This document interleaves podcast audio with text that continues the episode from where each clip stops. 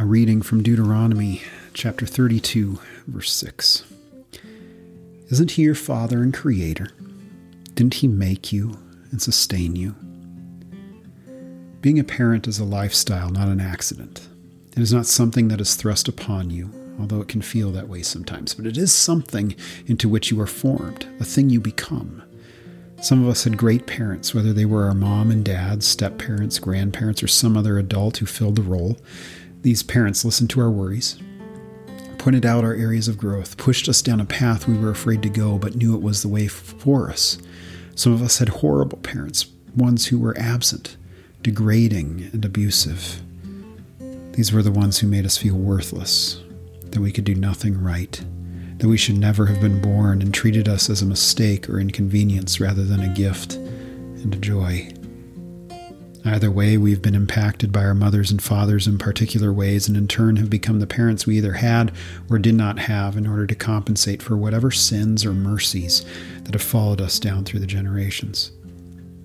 It is one of the least talked about graces of God that we have a God who calls himself Father, a Father who speaks of himself as a giving Father, an Abba Father, a daddy who is gracious and merciful, a parent who, regardless of our own failings as parents or the failings of those who raised us, stands in the gap for us to take upon himself the mantle of God as parent.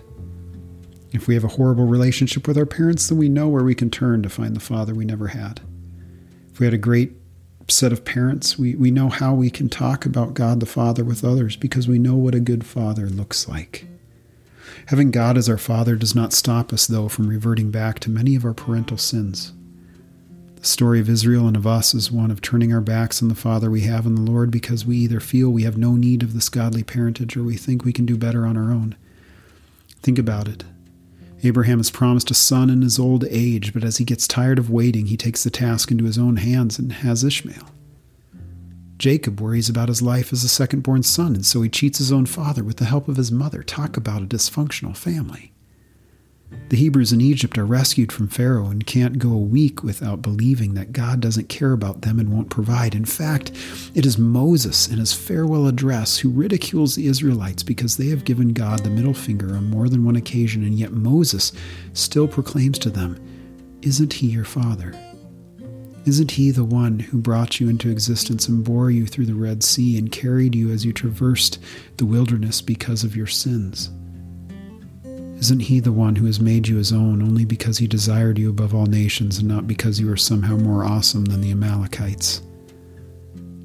This message is what is the bulk of the Old Testament on repeat. The New Testament is the embodiment of this God who has loved us in a way that even our good fathers cannot. Holy Week being the journey of our God to the cross for the purpose of not only dying to take away the sins of the world, but to make us his own possession, adopting us as his sons and daughters. God comes in Christ to make sure we know that we are not an accident or a nuisance, but a purposeful choice he made. That is the love of the Father. That is this God we have been following these weeks in Lent. That is the love that awaits us both in the gospel of Jesus Christ and in the resurrection that comes from it. A purposeful, deciding love that has made the choice to love you in all your flaws and glories, to love you without any worries of you loving him back. That is what agape is, and that is the love of the cross. The Father sending His Son to redeem you from all the good and bad dads you've had or been in order that you might have the one dad you need.